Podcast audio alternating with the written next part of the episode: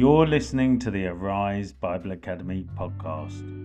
In this week's third lesson, Born of God, Philip Edwards will emphasize what a glorious future we have and the preparations we should be making for it. We hope you enjoyed today's teaching and please remember to head on over to ariseministry.org.uk where you can study our past modules, see our future modules, and see the other ministries we have to offer.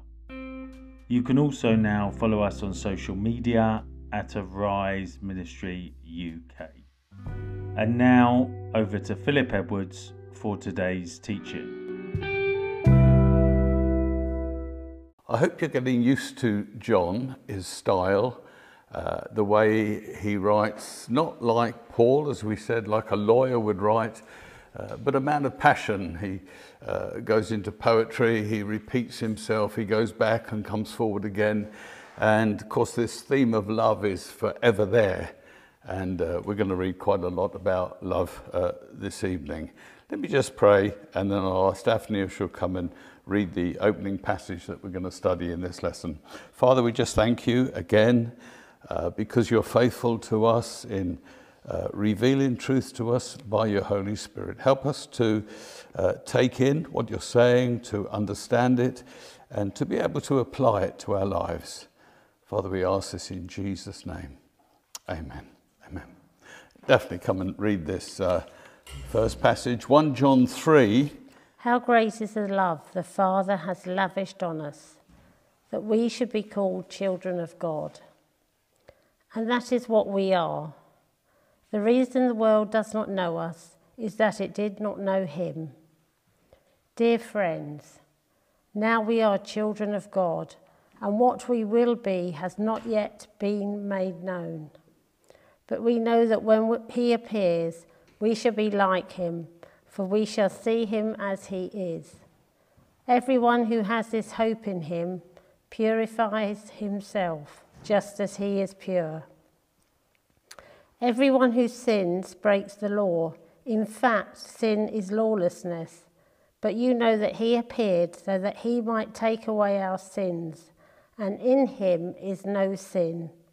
No one who lives in him keeps on sinning. No one who continues to sin has either seen him or known him. Dear children, do not let anyone lead you astray. He who does what is right is righteous just as he is righteous. He who does what is sinful is of the devil, because the devil has been sinning from the beginning. The reason the Son of God appeared was to destroy the devil's work. No one who is born of God will continue to sin, because God's seed remains in him. He cannot go on sinning because he has been born of God. This is how we know who the children of God are and who the children of the devil are. Anyone who does not do what is right is not a child of God, nor is anyone who does not love his brother. Finished there on a real strong note, didn't it? Everyone who sins is a child of the devil. You think that's a, that's a bit strong. Well, he was called uh, with his brother the sons of thunder, and probably that's why he was. So he's a, he's a real mixture, this guy John. He's a very compassionate, loving sort of person, and yet he was called Sons of Thunder. Anyway, so we'll, we'll look into that a little bit further as we go along. I want you to imagine a man who is born blind. He gets married and then he has some children. He lives with his wife and his children, but this Blindness is a permanent thing. One day there is a breakthrough in medical science, and surgeons can do something to bring back this man's sight. What an amazing moment. He hasn't seen anything, hasn't seen his wife or his children. His life from this moment forward is transformed for him he begins this process then of living with eyes that can see. After years at which he had only appreciated his wife, his children, by the words that they said and the sense of what he picked up and possibly touching as well. But now he can see. It's suggested that uh, when people start to look at each other and look a lot, you take on that person's face. I don't know if that's true. They say sometimes when people have pets, they end up looking like their pet. That doesn't sound too good. Uh, but have you ever thought that? Thought you've seen the owner of someone with a dog and you thought, oh my lord, you know, they look a bit like their pet. Now, there are some ugly animals around, so I'm not suggesting that's uh, always the way. Poss there's a possibility that when you look at something or somebody or someone's face, that your face changes. You, you don't realize it, but it just, it just does. Anyway, I don't know if those things are true. What I do know, though, is one day we'll see Jesus. Now, is that a big deal to you? It should be, shouldn't it? I mean, our life has been captivated by this man. And we should be looking forward to the day when we'll see him because we've only heard what he's written and said, and we've only picked up what he's like by the Holy Spirit. We've sensed it, but there'll be a day when we'll see him. We'll see him face to face. You can read a lot from someone, can't you? You know, sometimes someone gives you a bit of a look and you think, I've overstepped the mark here, or a very warm, welcoming thing, or you feel a bit down, and then just a smile from that person, it changes. It changes everything for you. We one day will look into the face of Jesus. We'll see his smiles, we'll see his facial expressions we just need to meditate on some stuff like that sometimes and thinking that'll be something special in the world to come.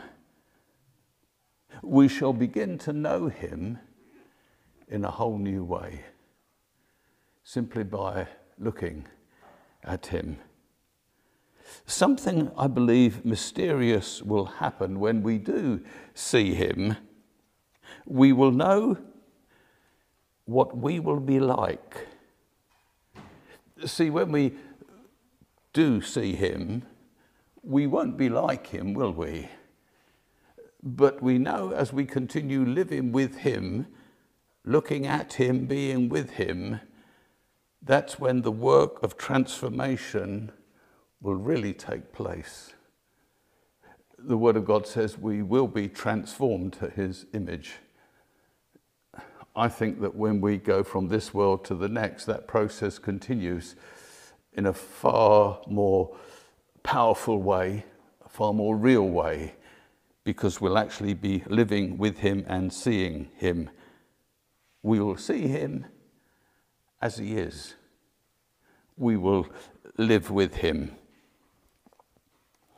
What do we know about this future world that we're going to enter into? some of us are closer to it than others.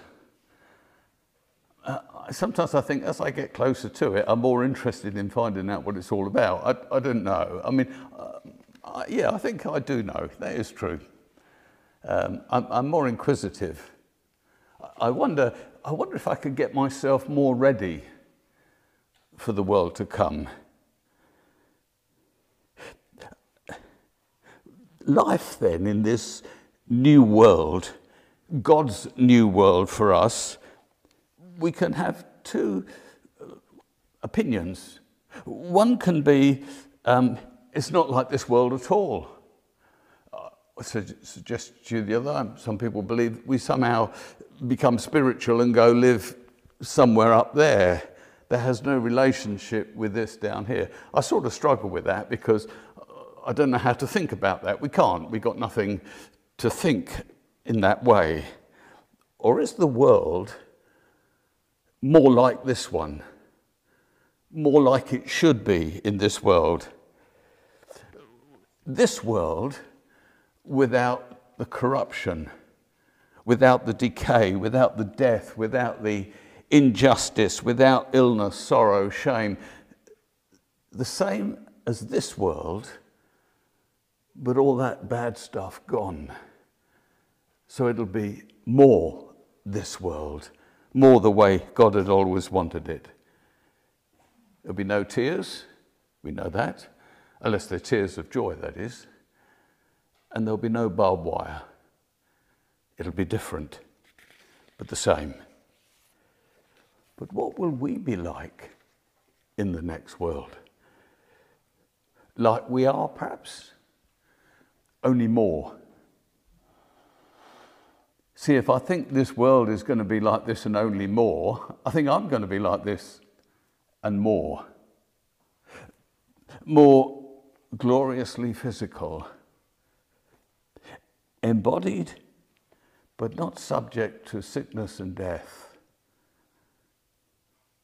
The same me, the same you, living in a new world that's more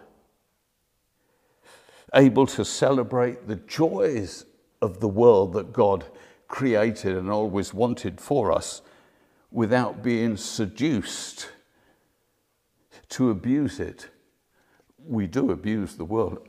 You can't escape that. Every day you watch the television and there's fires everywhere and floods everywhere. And apparently it's all down to us because we've abused this world so much. It's there's always been fires and floods, but it seems worse now, doesn't it? We lust after things in this world, and when we get them or don't get them, we worship them. That's the world we live in now. James had something to say about this. Remember, he says this in James 4 1 and 2. What causes fights, he says, and quarrels among you? Don't they come from your desires that battle within you? You want something, but you don't get it. You kill and covet, but you can't have what you want. There's a lot of wanting in this world to possess things. That's what wars and strife and argument and struggle is all about. But in the world that He's planned for us, that won't be there. We'll happy and be content We'll live in this enhanced version of the world. But more importantly, we will be more like Jesus. He was made to live in God's world. We looked that first week, didn't he? He stepped from the future into the present to show us what God's world was like. And John said, We saw him. We handled him. We touched it. We heard. We saw what the world was going to be. If you think, oh, what, what heaven's going to be like, really just look at Jesus. He came from there. He, he is what it is.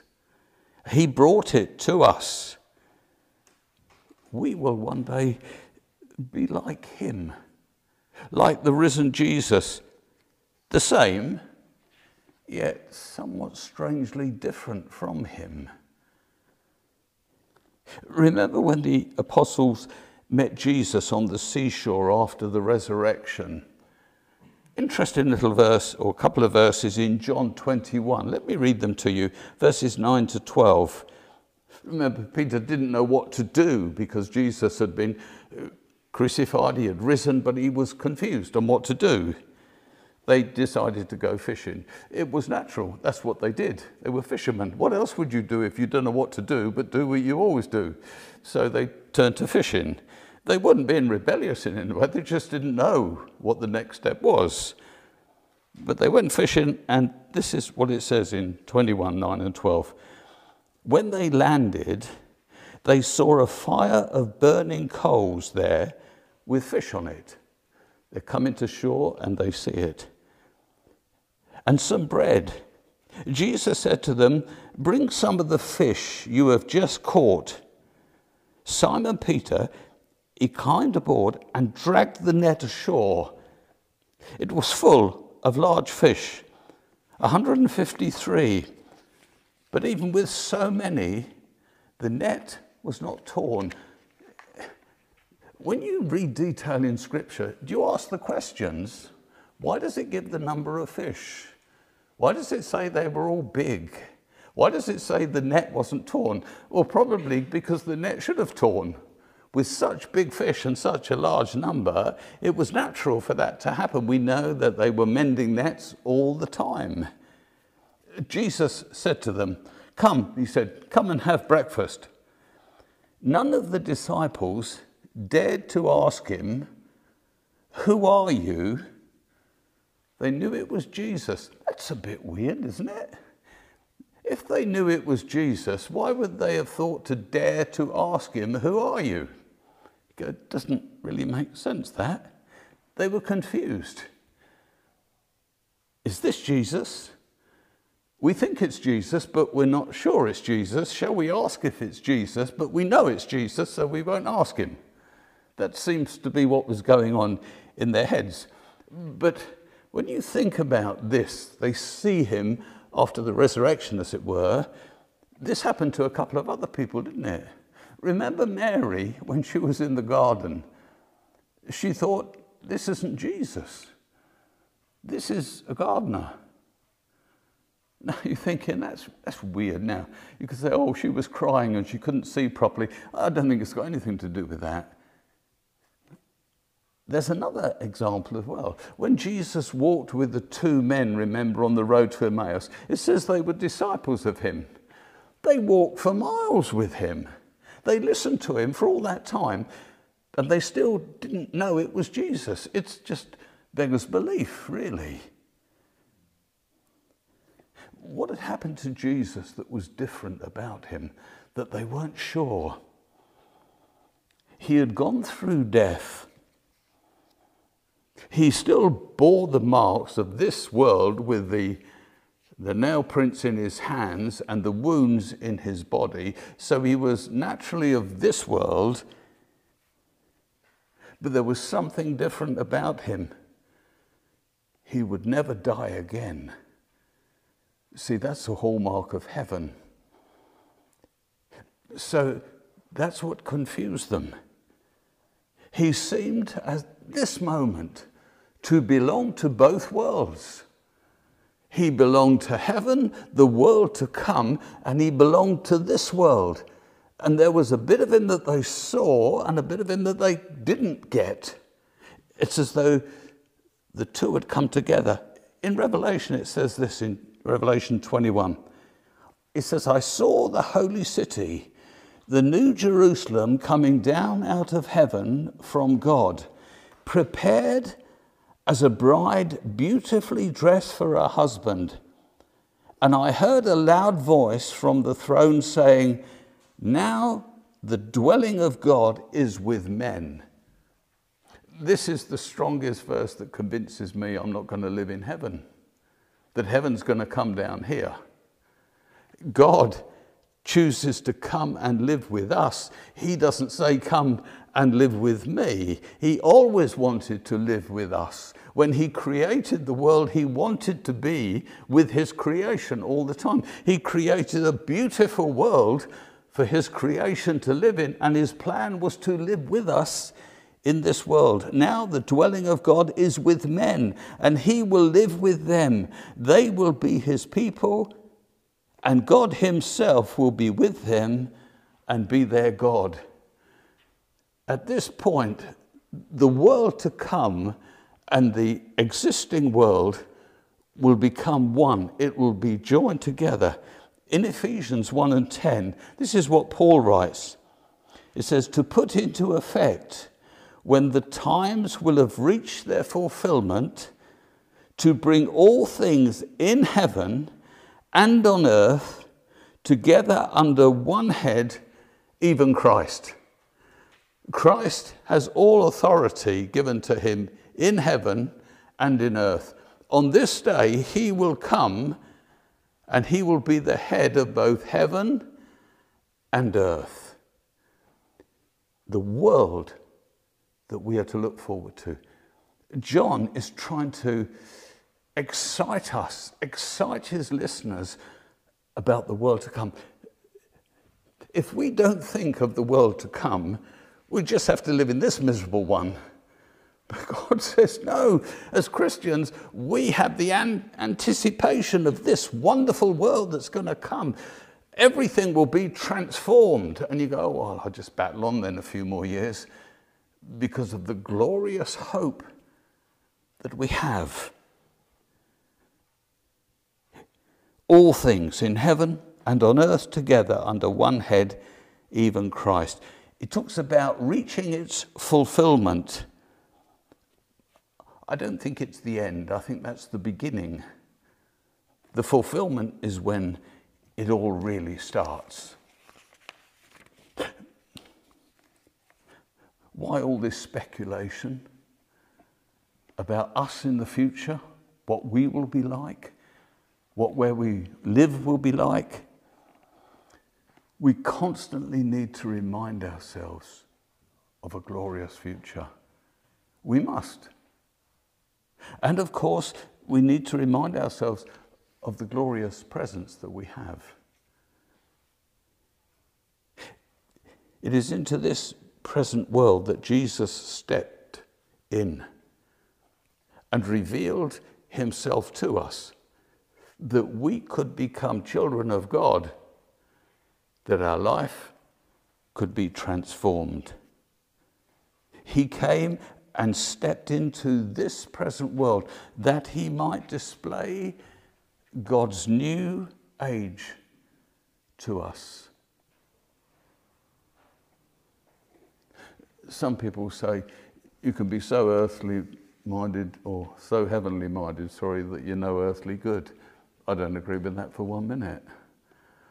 I think some of us need to escape sometimes into the reality of what God has prepared for us so we can drag ourselves through this thing sometime, but appreciate that Christ has come into this world to change things. Already, we are God's sons and daughters, yes? Does that mean anything to you? It should do. It should do. We don't feel better than anyone else. We just feel privileged for some reason, God has revealed Himself to us that has changed our very status forever. We can't undo it. We can't run away from it or step back from it. We've been invited into this wonderful relationship. This is just the start. Who knows what the ultimate will be? Can we prepare for the next world? Can we make ourselves ready? Should we be preparing ourselves for the next world? John says here, He's pure, so you need to be pure. He's driving the point, you see, we can be pure because we're meeting someone who's pure. So if we're going to do something, we better get ourselves right. I've thought for some years now, the most important thing when I meet Jesus and he's going to ask me, Well done, good and faithful servant, what I've been faithful in, is obviously the things that he's given me to do. But the most important thing I can be faithful to God in his word is that I love people.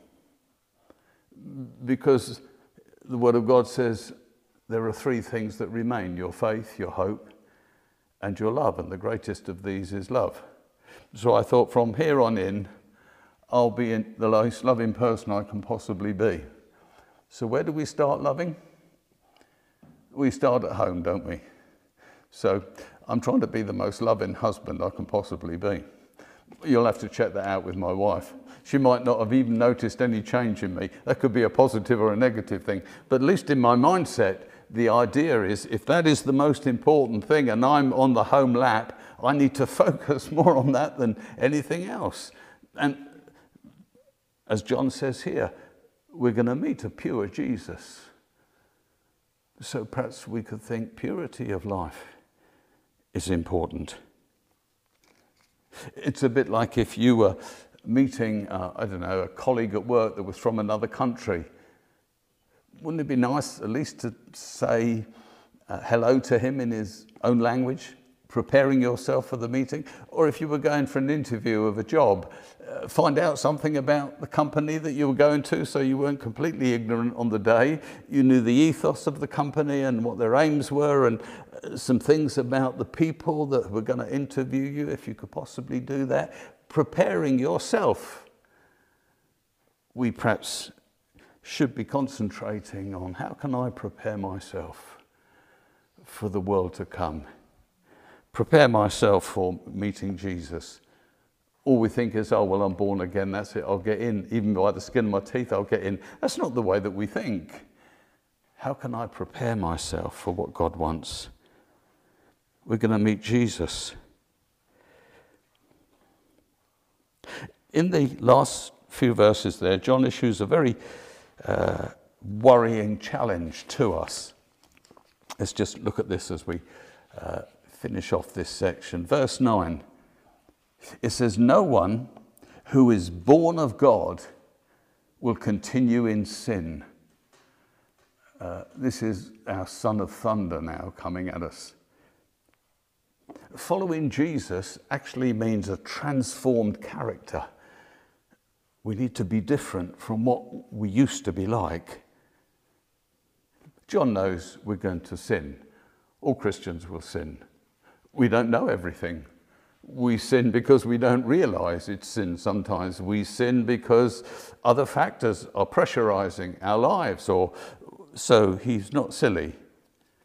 He doesn't say, You won't sin anymore now you're a Christian. He knows that we will. What he's talking about is we've lost the habit that used to control our whole lives of sinning. That's gone sometimes we will slip up. We won't go on sinning. It won't be our regular mode of life. This is what John is driving at. Really, we should do our best to avoid all types of sin. I read this somewhere. It's as though we're playing a piano, a different piece of music that we used to play before. We played another tune before we met Christ. Sometimes, as we play this one, not that I can play a piano or play anything, uh, as a matter of fact, our fingers slip and we play the wrong note. It's like it's a note from the, the song that we used to play, but we only slipped a note. We didn't start playing the old tune. We're still playing this tune, but we've, we've slipped a note, as it were. We've played something of the old music some might say, well, because of God's grace for us, which is so wonderful, does it matter if we sin? I mean, does it really matter? It does. It does. It's serious to God. So we will, but we must never be complacent about it, is what John is saying. To carry on as you were and think that no change is required in your life is to show whose side we're on. We're not on his side if we think in that way. And in the end, there, he seems to think that the greatest sin that we could ever, ever commit, really, is to fail to love our brothers and sisters. Anyone who does not do what is right is not a child of God, nor is anyone who does not love his brother. He puts it very high on the list, but he would, wouldn't he? He's not a lawyer, he's a lover. We get this side of, of God, this side of teaching that challenges us about this whole way that we live and how fellowship and relationship is so vital and important. In the second part, we're going to realize how difficult and costly it is. And John knows that as he goes on to explain it later in this chapter. Okay, that'll do us for that first lesson. Welcome back to the second part of our talk this evening. Uh, we're going to get at the very heart now of what John is all about, about loving uh, one another. I'm going to ask Daphne again if she'll come and uh, we'll put her to work this evening. Uh, she, we're going to read from uh, 1 John 3, verse 11, and it's going to go down into chapter 4 and verse 6. This is the message you heard from the beginning. We should love one another. Do not be like Cain, who belonged to the evil one and murdered his brother. And why did he murder him? Because his own actions were evil and his brothers were righteous. Do not be surprised, my brothers, if the world hates you. We know that we have passed from death to life because we love our brothers. Anyone who does not love remains in death. Anyone who hates his brother is a murderer, and you know that no murderer has eternal life in him. This is how we know what love is. Jesus Christ laid down his life for us, and we ought to lay down our lives for our brothers.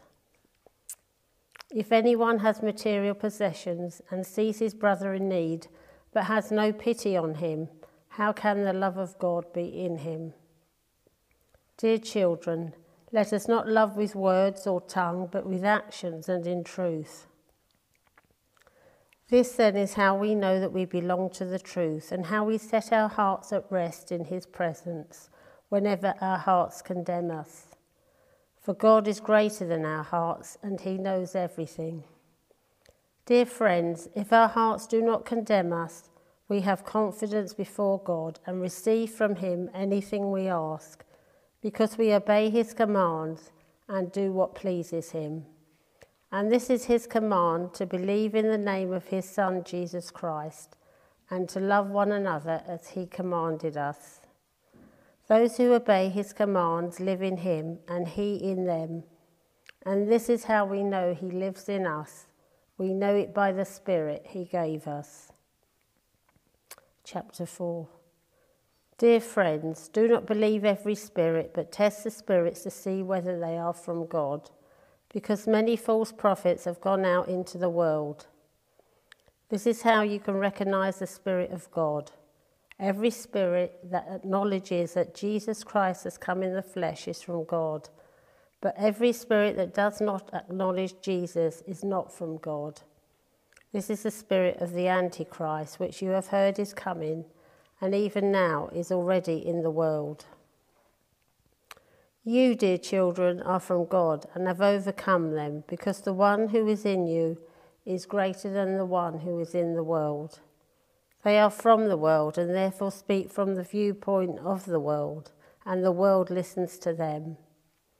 But we are from God, and whoever knows God listens to us, but whoever is not from God does not listen to us. This is how we recognize the spirit of truth and the spirit of falsehood. I said in the previous letter that John is described for us in two ways. He's called the beloved disciple. Actually, he calls himself the beloved disciple because uh, he wrote he wrote it, and it appears in John. Uh, but I think that was a genuine uh, way that they thought about him. The other is that he was one of the sons of thunder, and I said it's a, a striking difference within the same man. We finished our last uh, lesson, the first, the last part of that letter, with a very strong statement, the sort of thing that earned him the reputation of a son of thunder. It's three, uh, 1 John 3.10. I'll put it in my words. Anyone who does not do what is right is a child of the devil. Anyone who does, does not love his Christian brother and sister is a child of the devil. That is very strong. That's basically what we read there in the previous lesson towards the end there. John sees that faith in Christ is all about loving people. And if we don't, then our faith is void really. It, it, it's, it's a bit empty.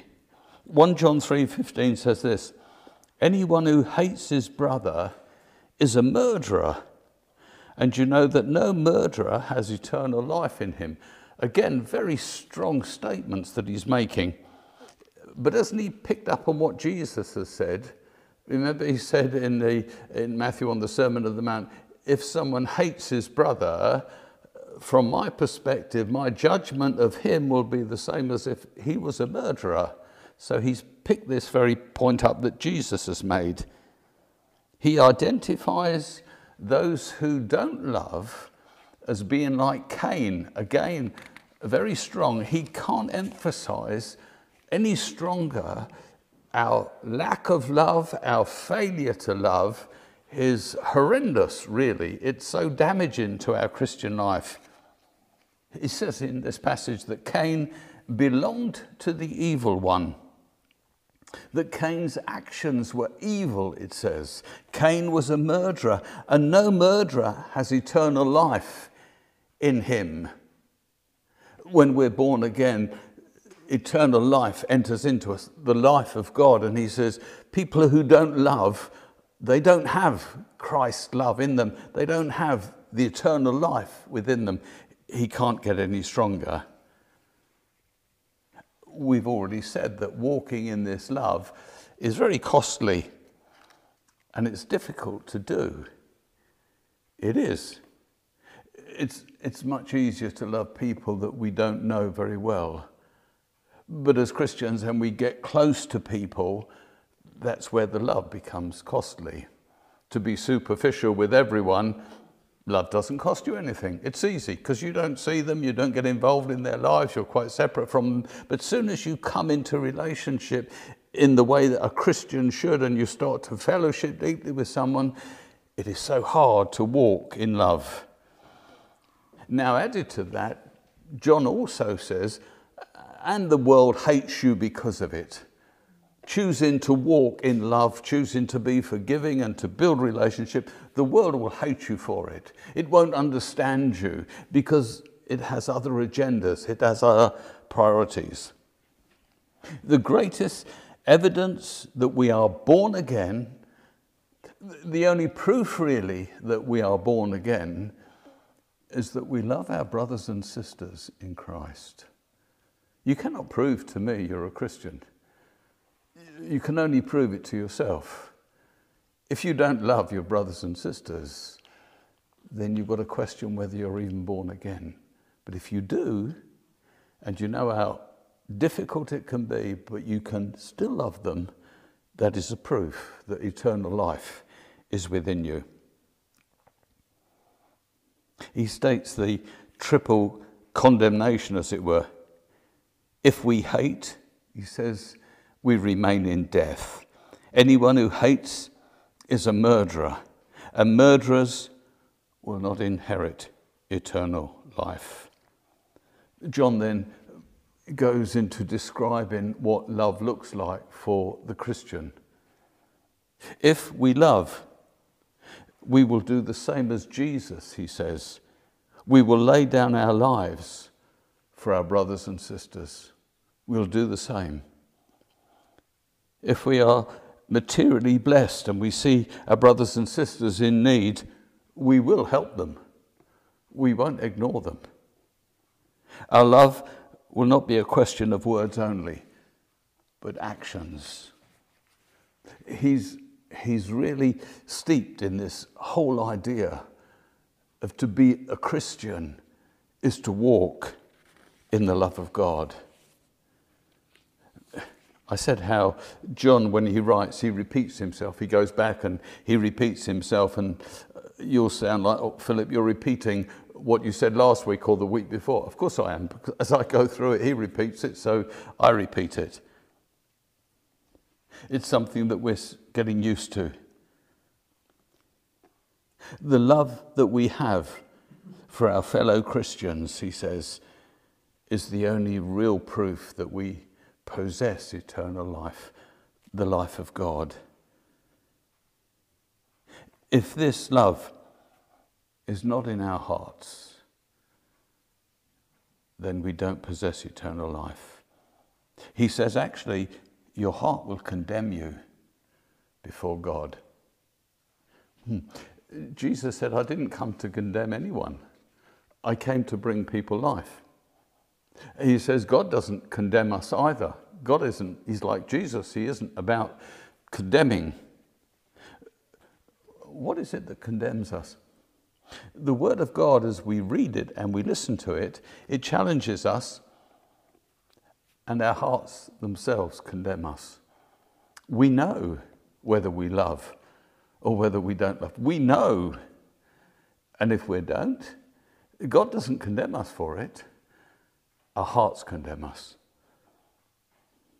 John then steps back into uh, this thing about um, the discussion about Antichrist. You thought, I thought we were over that, Phil. Sorry, he brought us back into it again. He's not talking about the Antichrist who's coming.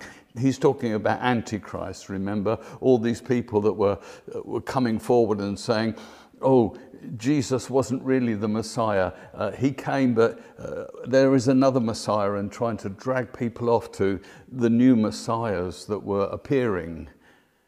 People were confused. Jesus came and went so quickly. Three years is a very short time. Uh, and of course, they didn't have the communication that we had. People maybe only just stumbled across Jesus, as it were, and he's gone what's this?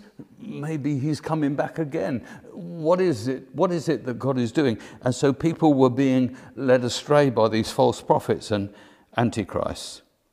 He says this in 1 John 4 4 that Daphne read to us. You, dear children, are from God, and you have overcome them, these false prophets, these antichrist people, because the one who is in you is greater than the one who is in the world.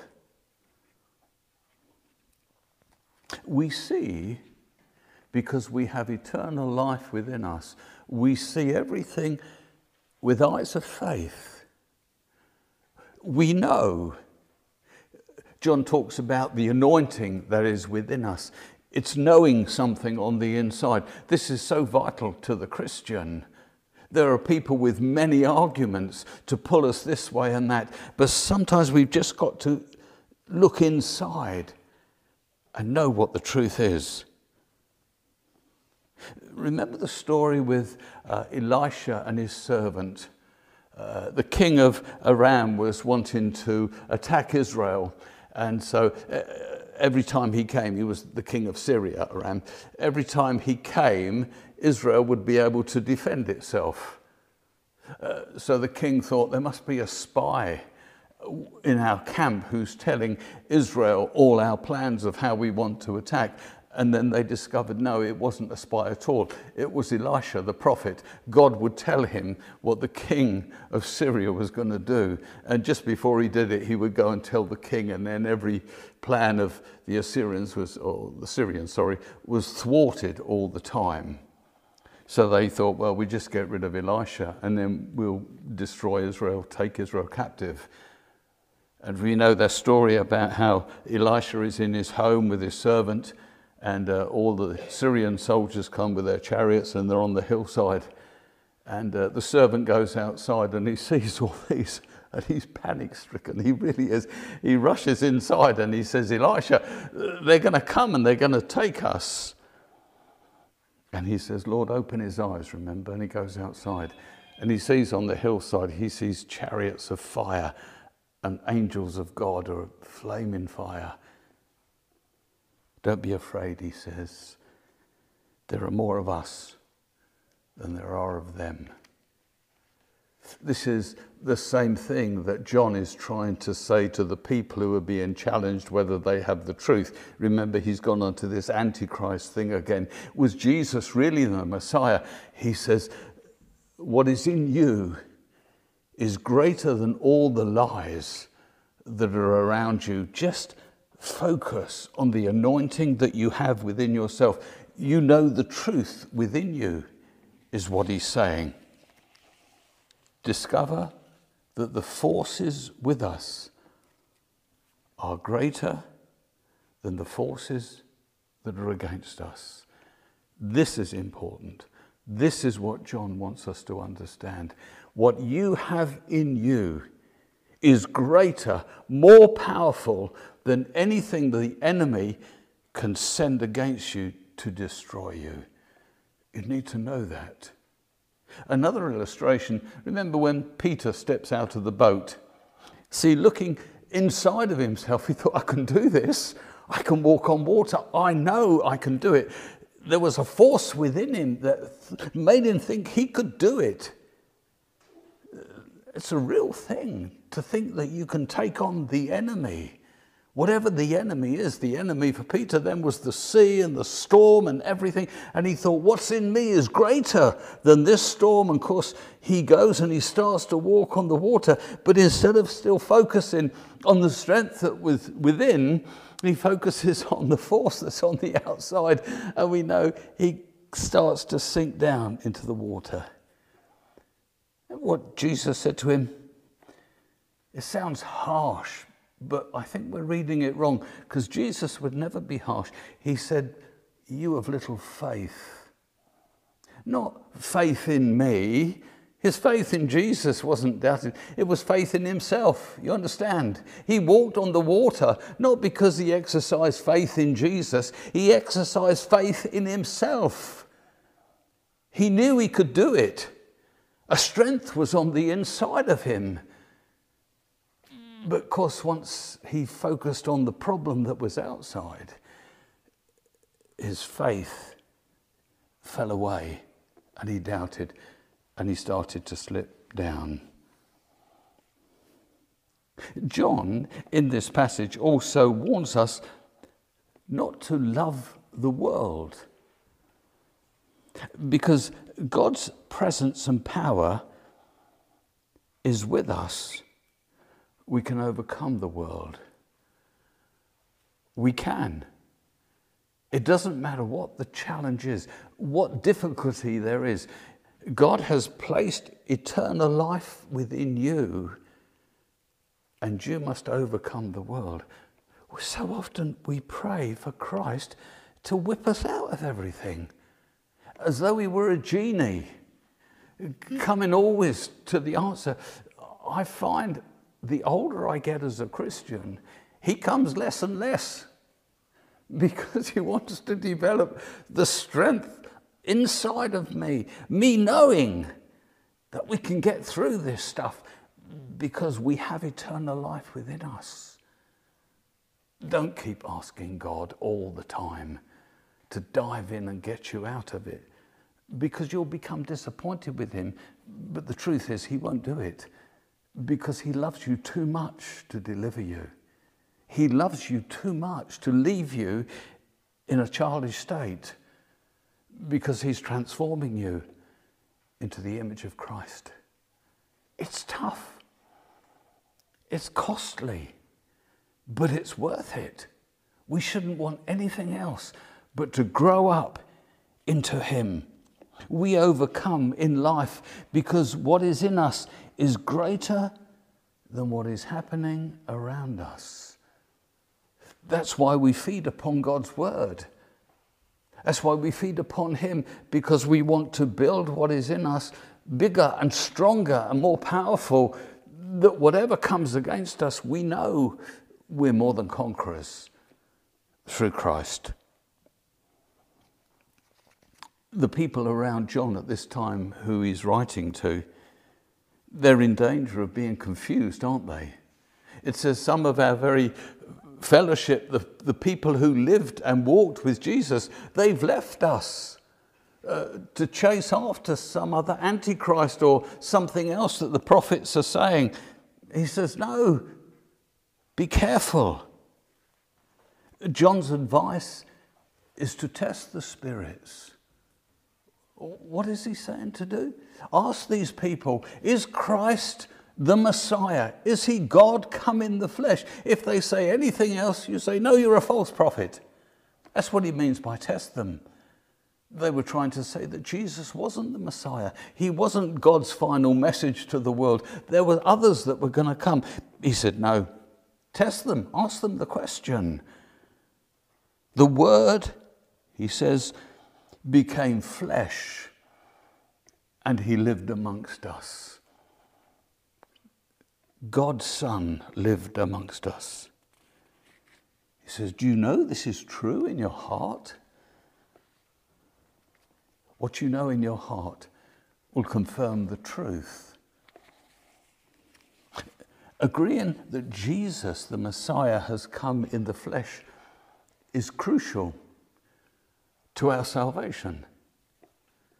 If you take the reality and truth that Jesus is the Messiah, He is the Christ that came. If you take that away, we don't have Christianity. We have nothing. It is so vital to what we believe. Why is it so important that Jesus is the Messiah? An innocent, sinless man had to die for the sins of the whole world.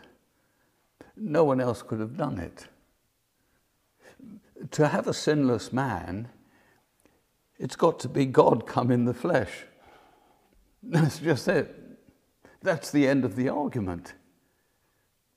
Nobody else could die for all the sins only an innocent man. And an innocent man who wanted to die for everyone else, the Messiah. God Himself couldn't die, could He?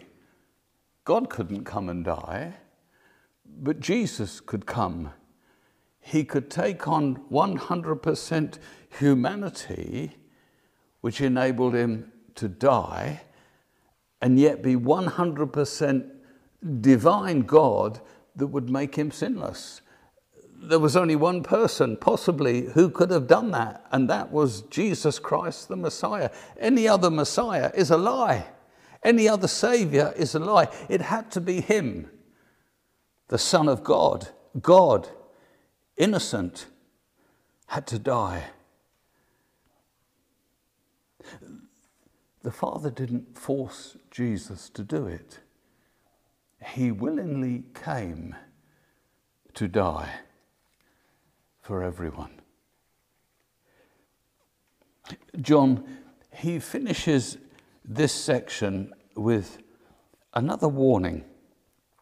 He said, People who speak from the world's point of view will always be popular. I find this in church. If a church can, can um, get as close to the world as it possibly can and minister to Christians, they become more popular. To stand separate and away from the world and declare just what is the truth is often rejected. So, churches are often trying to get as close to the world as they can to appeal to people. There's a falseness in that that doesn't work. John says, We know the meaning of God. We know who God is because Jesus came and lived amongst us to show us who God is. When we lived with Him and we listened to Him and saw him and spoke to him and journeyed with him, we were looking at God all the time. And we knew this. Peter, who do the people say that I am? Oh, you're a prophet, or you're John the Baptist come from the dead. And I said, Who do you say that I am? He said, You're the Messiah. You're God. I've seen who you are. I mean, such a moment, you can't imagine what Jesus thought at that time. My ministry has not failed because these people can see that I am God. That was it. Now, having captured his heart, he's got him, isn't he?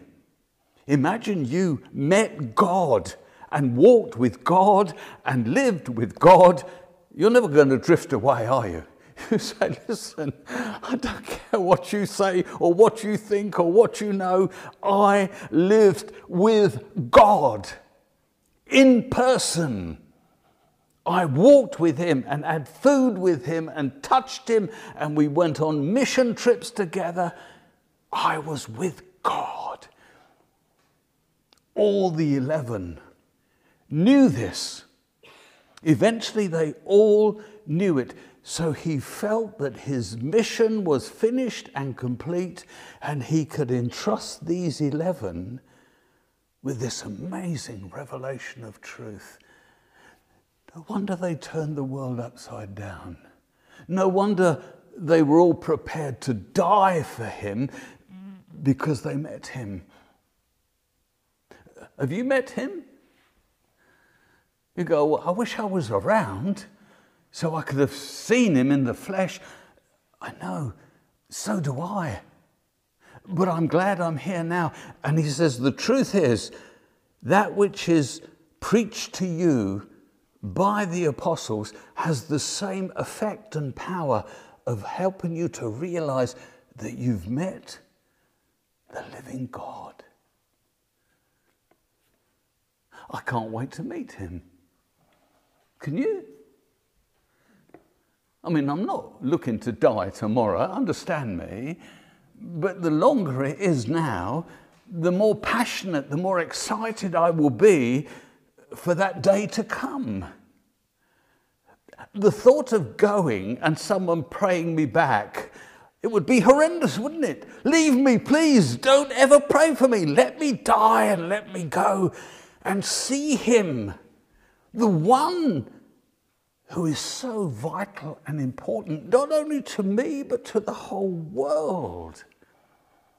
We've got to love Jesus passionately with everything that we have if we're going to move forward in the way that He desires us to.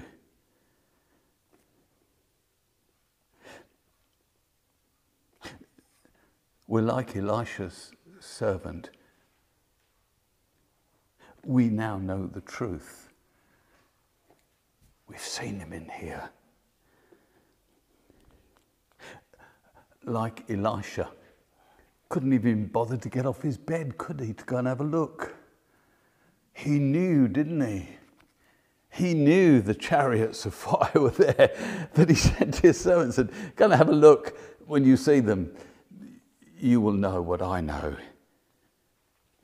What did he know? What did Elisha know?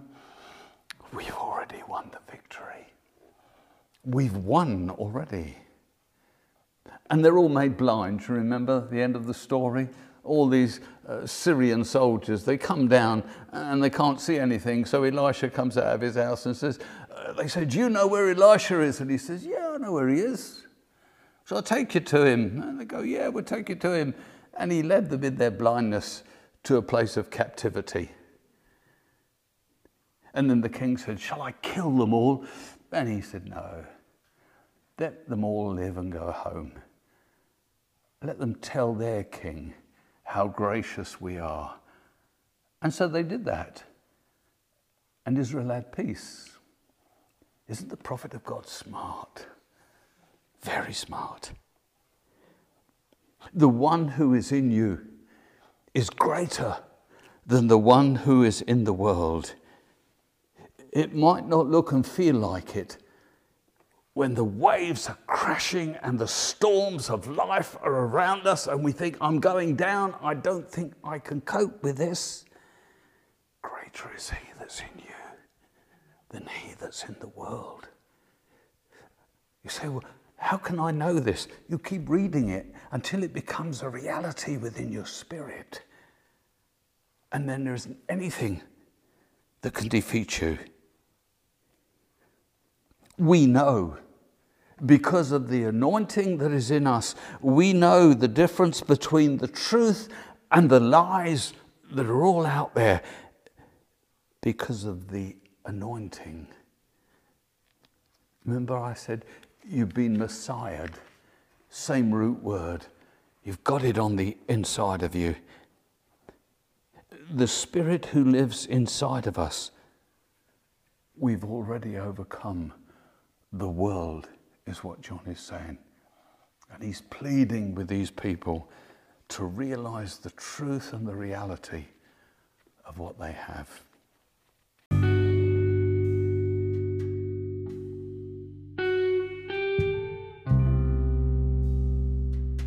You've been listening to the Arise Bible Academy podcast. We hope you enjoyed today's teaching and please remember to head on over to ariseministry.org.uk if you would like to partner with us by making a secure online donation. You can also now follow us on social media at Arise Ministry UK. Arise Ministry, a living legacy.